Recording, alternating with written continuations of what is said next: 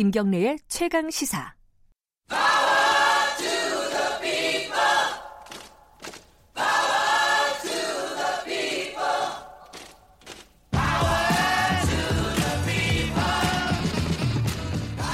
네, 을의 입장에서 을의 목소리를 통해 함께 사는 세상을 생각하는 시간. 지금은 을밀대 민생경제연구소 안진걸 소장님 나와 계십니다. 안녕하세요. 네, 안녕하십니까. 지난주에 양파가 지금 막 가격이 폭락해갖고 난리다 이 얘기를 했습니다. 예, 그때- 지난주 이번 주가 아주 민생 경제 을들의 뉴스가 많습니다. 일단 우리 농민들 입장에서 양파, 마늘, 감자까지 폭락해서 네. 방송을 했는데요. 그래서 제가 지난주 방송 때 어, 여러 가지 이제 수급과 네. 공급과 수요 예측을 빅데이터로 해서 언젠가 다 나아져야 된다 이야기 하면서도 일단은 팔아주는 게 도리다. 네. 그래서 약속대로 지난주 금요일 밤에 한 30명이 모이는 회식 자리에서 양파주를 돌렸습니다. 아, 30명이 예, 모였어요? 양파 네. 여섯 개를 두 주전자에 썰어 가지고 담아 넣어서 거기다 소주를 최대한 아. 담고 돌렸는데 오이주보다 맛이 좋다라는 평가를 받았고요. 어, 양파가 양파 마늘이 이렇게 물속에 들어가면 단 성분이 납니다. 그래서 네. 소주의 독한 맛을 상쇄해주고 어. 독소도 제거해줬다라는 긍정적 평가를 받았는데 백종원 씨가 나온 것 같아요. 그러니까 이제 그분은 유튜브로 이제 하신 거고 저는 실생활 오프라인하고 여기저기 SNS에 사진 올렸는데 호응이 좋았고 예, 곳곳에 저한테도 이렇게 사진을 보냈더라고요. 예, 양파주를 먹고 있다. 국민들과 청취자들과 그 앵커님과 한 약속은 지킨다 예. 해서 보여드렸죠. 저는 그래서 어, 따로 답장을 안 보내드렸습니다. 예, 예, 약속했습니다. 부러, 워서 예. 그, 어, 그래도 뭐, 소비만으로 이 문제가 해결되지는 않겠죠. 그죠? 맞습니다, 수급 구조를. 바꾸는 예. 게 근본적으로는 좀 필요할 겁니다. 예. 자, 오늘 들어온 소식 중에 새벽에, 어, 최저임금이 결정이 됐습니다. 내년 최저임금이죠. 8,590원, 인상률 2.9%, 10년 만에 최저라고 하는데, 이거 어떻게 봐야 돼요? 저는 우리 이 방송만큼은 청취자들 중에서도 네. 저랑 의견을 달리하신 분들이 있겠지만 을들을 위한 방송이기 때문에 네. 사실 우리나라 국민들 중 500만 명이 최저임금 선에 있습니다. 네. 이분들 입장에서는 최소한 물가 인상률이나 경제 성장률 네. 그다음에 교육비, 주거, 의료비, 통신, 비자비, 교통비가 과도한 사회에 대한 고려가 있어야 된다고 호소를 한 거거든요. 네. 그게 최저임금 1만 원 공약으로 여야 후보 모두 약속했던 것입니다. 네. 근데 그렇게 해서 겨우 좀 한 2년 올랐는데 물론 대폭 오른 면이 있지요. 네. 그 때문에 어려움에 처한 중소상공인들의 문제가 큰 이슈가 됐던 것도 사실입니다만 음흠. 바로 그분들을 위해서 신용카드 가맹점 수료도 대폭 인하됐고 제로페이도 확산되고 있고 거기에다가 EITC에도 근로장려 세제에 중소상공인들 지원분도 늘어나고 여러 가지 조치가 이루어지고 있는 상황이었거든요. 네. 근데 어그 사용자 위원들이 정말 영산 중상공인 일부러 앞세워가지고 삭감을 요청했습니다. 청와는요. 그다음 에 마지막까지 삭감안을 냈습니다. 물론 이제 표결을 앞두고는 네. 어 2.9% 인상안을 이제 냈고 그게 지금 표결에서 채택돼 버린 네, 거거든요. 사용자 안이 채택이 된 예. 거죠. 예. 근데 생각해 보십시오. 지금 물가 인상률만 체감 물가 인상률만 해도 우리가 3, 4% 됩니다. 음. 그리고 아까 말씀드린 것처럼 이러면 교육비, 주급, 의료비, 통신, 비 자비, 교통비 이거 거의 줄어들지 않았다고 보거든요. 문재인 정부에서 네. 일부 줄이긴 했지만 네. 그런 상황에서 이렇게 세상에 물가 인상률보다 작은 인상률은 실질적으로 임금이 삭감된 효과를 가지고 있잖아요. 네. 어떻게 살겠습니까? 주유수당까지 해갖고 170만 원대 후반대이고요. 주유수당 빼면 160만 원쯤 되는데 음. 저는 정말 그 최저임금 인상 반대하고 삭감 외쳤던 그분들한테 그 돈을 정말 살 수 있는지 물어보고 싶습니다. 이 나라에서. 혼자서도 살기 힘든 돈이고요. 전 월세, 예를 들면 월세만 해도 대학가 앞에 월세 싼 데만 해도 월세가 기, 그 고시원 제일 싸죠.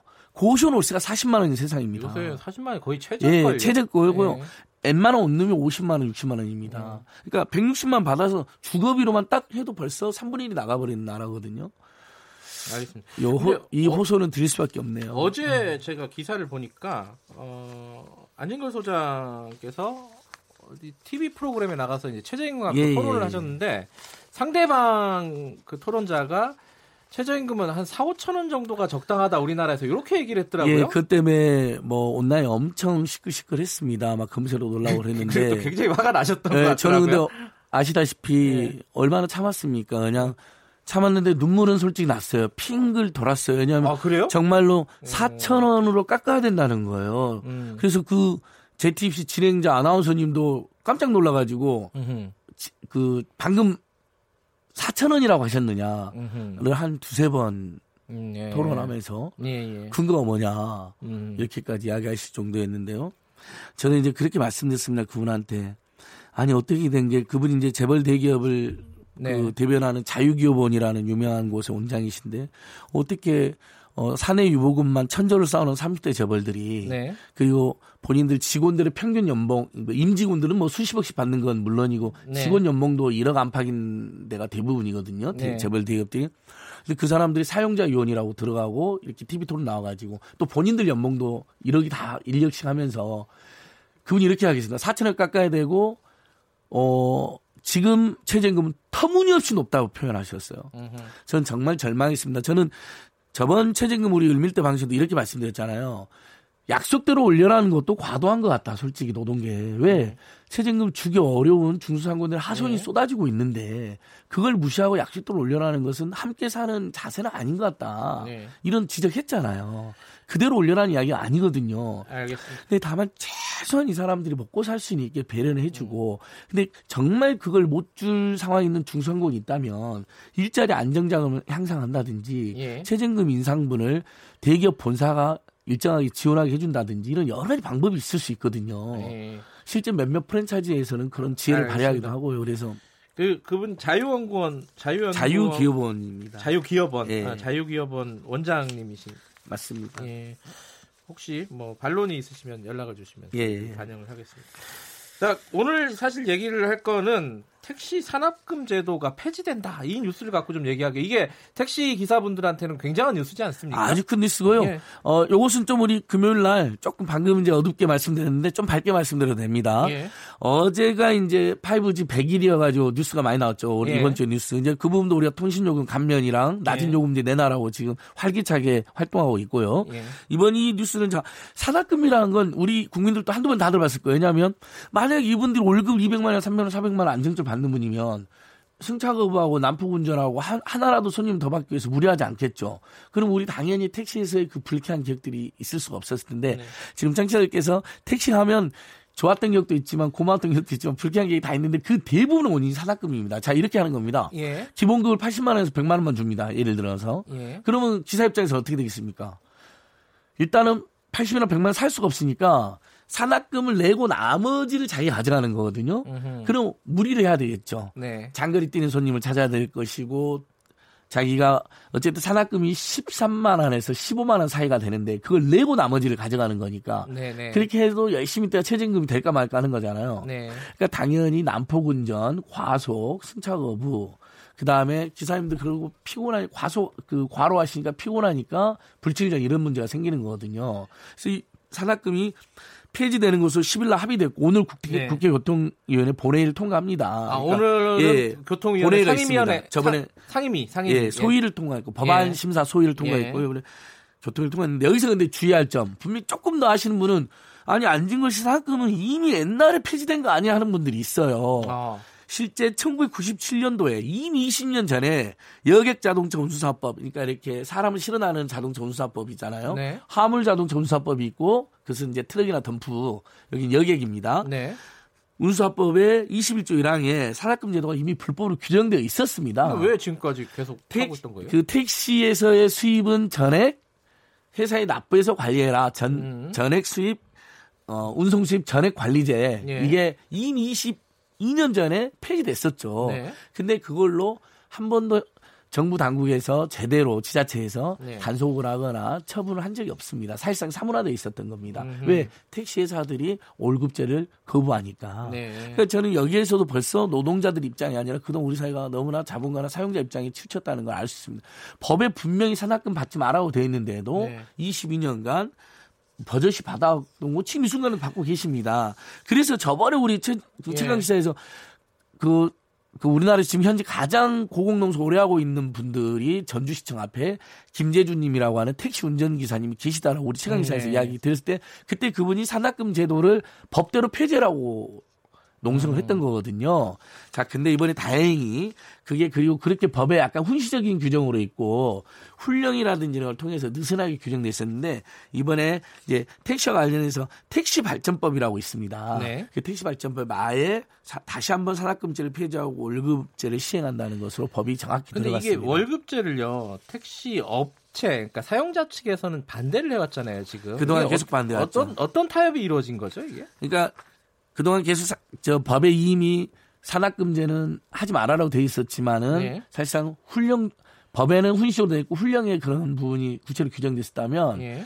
어 이번에는 아예 이제 그게 법령으로 어 여객 자동차 운사뿐만 아니라 택시 발전법에도 그게 법령으로 정확히 명시돼서 월급제를 하라고 되어 있고요. 예. 그 다음에 이제 그동안은 근데 왜안 되냐면 아까 말씀드린 택시사 택시회사들이 부담이 되니까 월급증이 예, 부담이 예. 되니까 이제 거부했던 건데 그럼 자기들이 최저임금도 못 주게 되면 최저임금법으로 처벌도 받고 그러니까 예. 그랬던 건데 이번에 어올 주 그러니까 올 그러니까 주 40시간 노동을 이상으로 해가지고 예. 월급을 시행한다. 예. 다만 시간을 좀 둬서 서울시는 2021년부터 시행을 하고요. 음, 단계적으로? 나머지 지자체도 예. 5년 안에는 시행하는 것으로 바뀌었고 이제 기사 택시회사도 이제 이 부분은 받아들인 거죠. 음. 본인 더 이상 거부할 수 없으니까. 자, 그 산악금 제도는 이렇게 합의가 이루어졌는데 지금 이제 택시업계의 가장 큰 갈등 중에 하나가 이제 뭐 카풀 서비스 같은 거 새로운 어떤 그 운송 서비스에 대한 저항들이 있었어요. 예, 그렇습니다. 시행이 제대로 안 되고 있었는데 이 카풀 서비스도 이제 허용이 된다고요? 자, 이 부분도 이제 완전히 거부할 것이냐 택시업계 입장에서는 그런 뭐 타다에 대한 문제도 많이 하고 있잖아요. 네. 근데 지금 국민들 입장에서는 출퇴근 시간이나 심야 퇴근 심야 퇴근 시간 할 때 택시업계가 어렵고 불친전 때문에 승차 거부, 난폭 운전 때문에 고민이 많아가지고 네.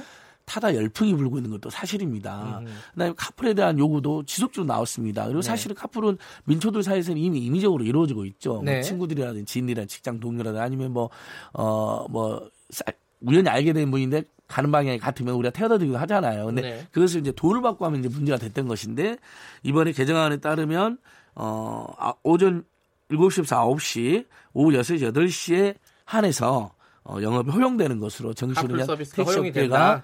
국민들의 어떤 요구사항을 일부 받아들인 것이죠. 예. 예. 그래서 주말과 공휴일은 안 됩니다. 그러니까 일단 우리 국민 입장에서는 몇 가지가 좋아진 일단은 출퇴근 시간에 너무 택시가 잡기가 어렵거나 힘들었다면 이제 네. 카풀을 제한적으로 이용하시면 되고요. 예. 그 다음에 어, 산악금 제도가 없어지기 때문에 심야 시간대에도 예를 들면 산악금을 채우기 위해서 예. 승차를 거부하거나 납품 운전하거나 과소하는 일은 상당히 완전히 근절은 안 되겠지만 상당히 줄어들 것이다. 라는 면에서 택시 제도는 굉장히 지금 발전하고 있다라고 보여집니다. 합승도 가능하다. 이제 뭐 합승도 얘기가 예, 있더라고요. 지금 어 완전히는 아니고 이제 서울시에서부터 먼저 예. 심야 시간대 역시 심야 예, 시간에만 택시를 잡기 어려운 예. 데 한해서 합승을 그러니까 사실은 앵커님도 그렇고 청취자님도 그렇고 저도 그렇고 우리 정말 심한 시간대에 택시 안 잡힐 때는 뭐 예를 들면 정말 합승이라도 하고 싶을 때가 있잖아요. 예. 근데 이제 물론 그게 불편한 분들도 있어요. 그래서 예.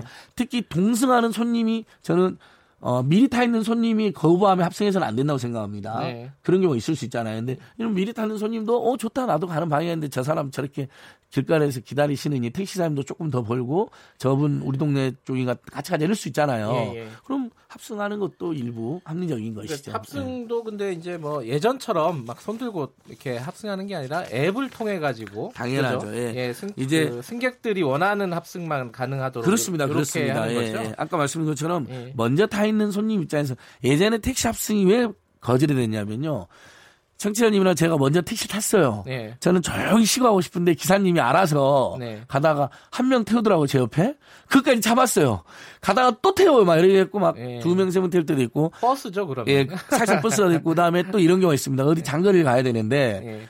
급해요 지금. 빨리 가야 돼 안양을. 근데 사당역에서 이러는 거야. 기다려 보세요. 그러니까 네 명 올 때까지 기다리는 거예요. 네. 그래놓고 총알로 가. 그러니까 얼마나 불안하고 무섭고 짜증납니까? 이제 이런 예. 것 때문에 합승이 금된 거, 합승은 원칙적 금되는 게 맞습니다. 예. 다만 기존에 타 있는 손님께서도 고- 동의해주고 그렇다면 심야 시간대 정말 택시 그리고 그때 심야 시간대 기사님들 다 나라는 것도 무리가 있잖아요. 예, 예. 피곤하시니까 그리고 제한적으로 허용되는 것도 맞는 것 같습니다. 마지막으로 지금 이렇게 어떤 택시 관련된 어떤 쟁점들이 어, 합의가 이루어지고 있는 분위기인데 좀 빠뜨리고 있는 부분, 아쉬운 부분은 없습니까? 그죠? 저는 여전히 예. 이 택시 기사님들의 처우 개선 문제가 자 아하. 월급제를 한다고 했는데요. 네. 그래도 최저 예를 들면 지금 버스 기사님들의 처우는 상대적으로 많이 개선된 거로 나, 저 파악되고 있습니다. 네. 지하철 기사님, 예를 들면 지하철 운, 운행하시는 분들도 상당 상대적으로 처우가 개선된 거로 물론 이제 1인 승무하면서 네. 어려움도 있지만 근데 택시장 월급제가 된다 해도요. 이게 지금 2021년도에 서울시 그다음 5년 이내 다른 지자체로 확산되지만 네. 20년 전에도 22년 전에도 한 달했다 안 됐거든요. 예. 그러니까 다시 한번 우리가 이거 어 정말 기사님들 최소한의 월급제로 돼서 처우가 개선되고 우리도 좀 편안하게 택시 타야 된다는 거 하나하고 예. 두 번째 월급제를 했는데 정말 최저임금만 맞춰줄 가능성도 있습니다. 음흠. 그러니까 예를 들면 이분들의 처우가 좀 개선돼서 예. 사실 우리 택시 정말 필요할 때 제대로 알겠습니다. 타려면 처우가 좀 더 개선되는 방향으로 계속 우리가 신경을 쏟아야 된다. 다음 주에 네. 택시 플랫폼 상생 종합 대책 국토교통부에서 발표를 한다니까 요거 좀 기다려 보죠. 예, 자, 오늘 말씀 감사합니다. 예, 고맙습니다. 민생경제연구소 안진걸 소장이었습니다. 김경래의 최강 시사 듣고 계신 지금 시각은 8시 45분입니다.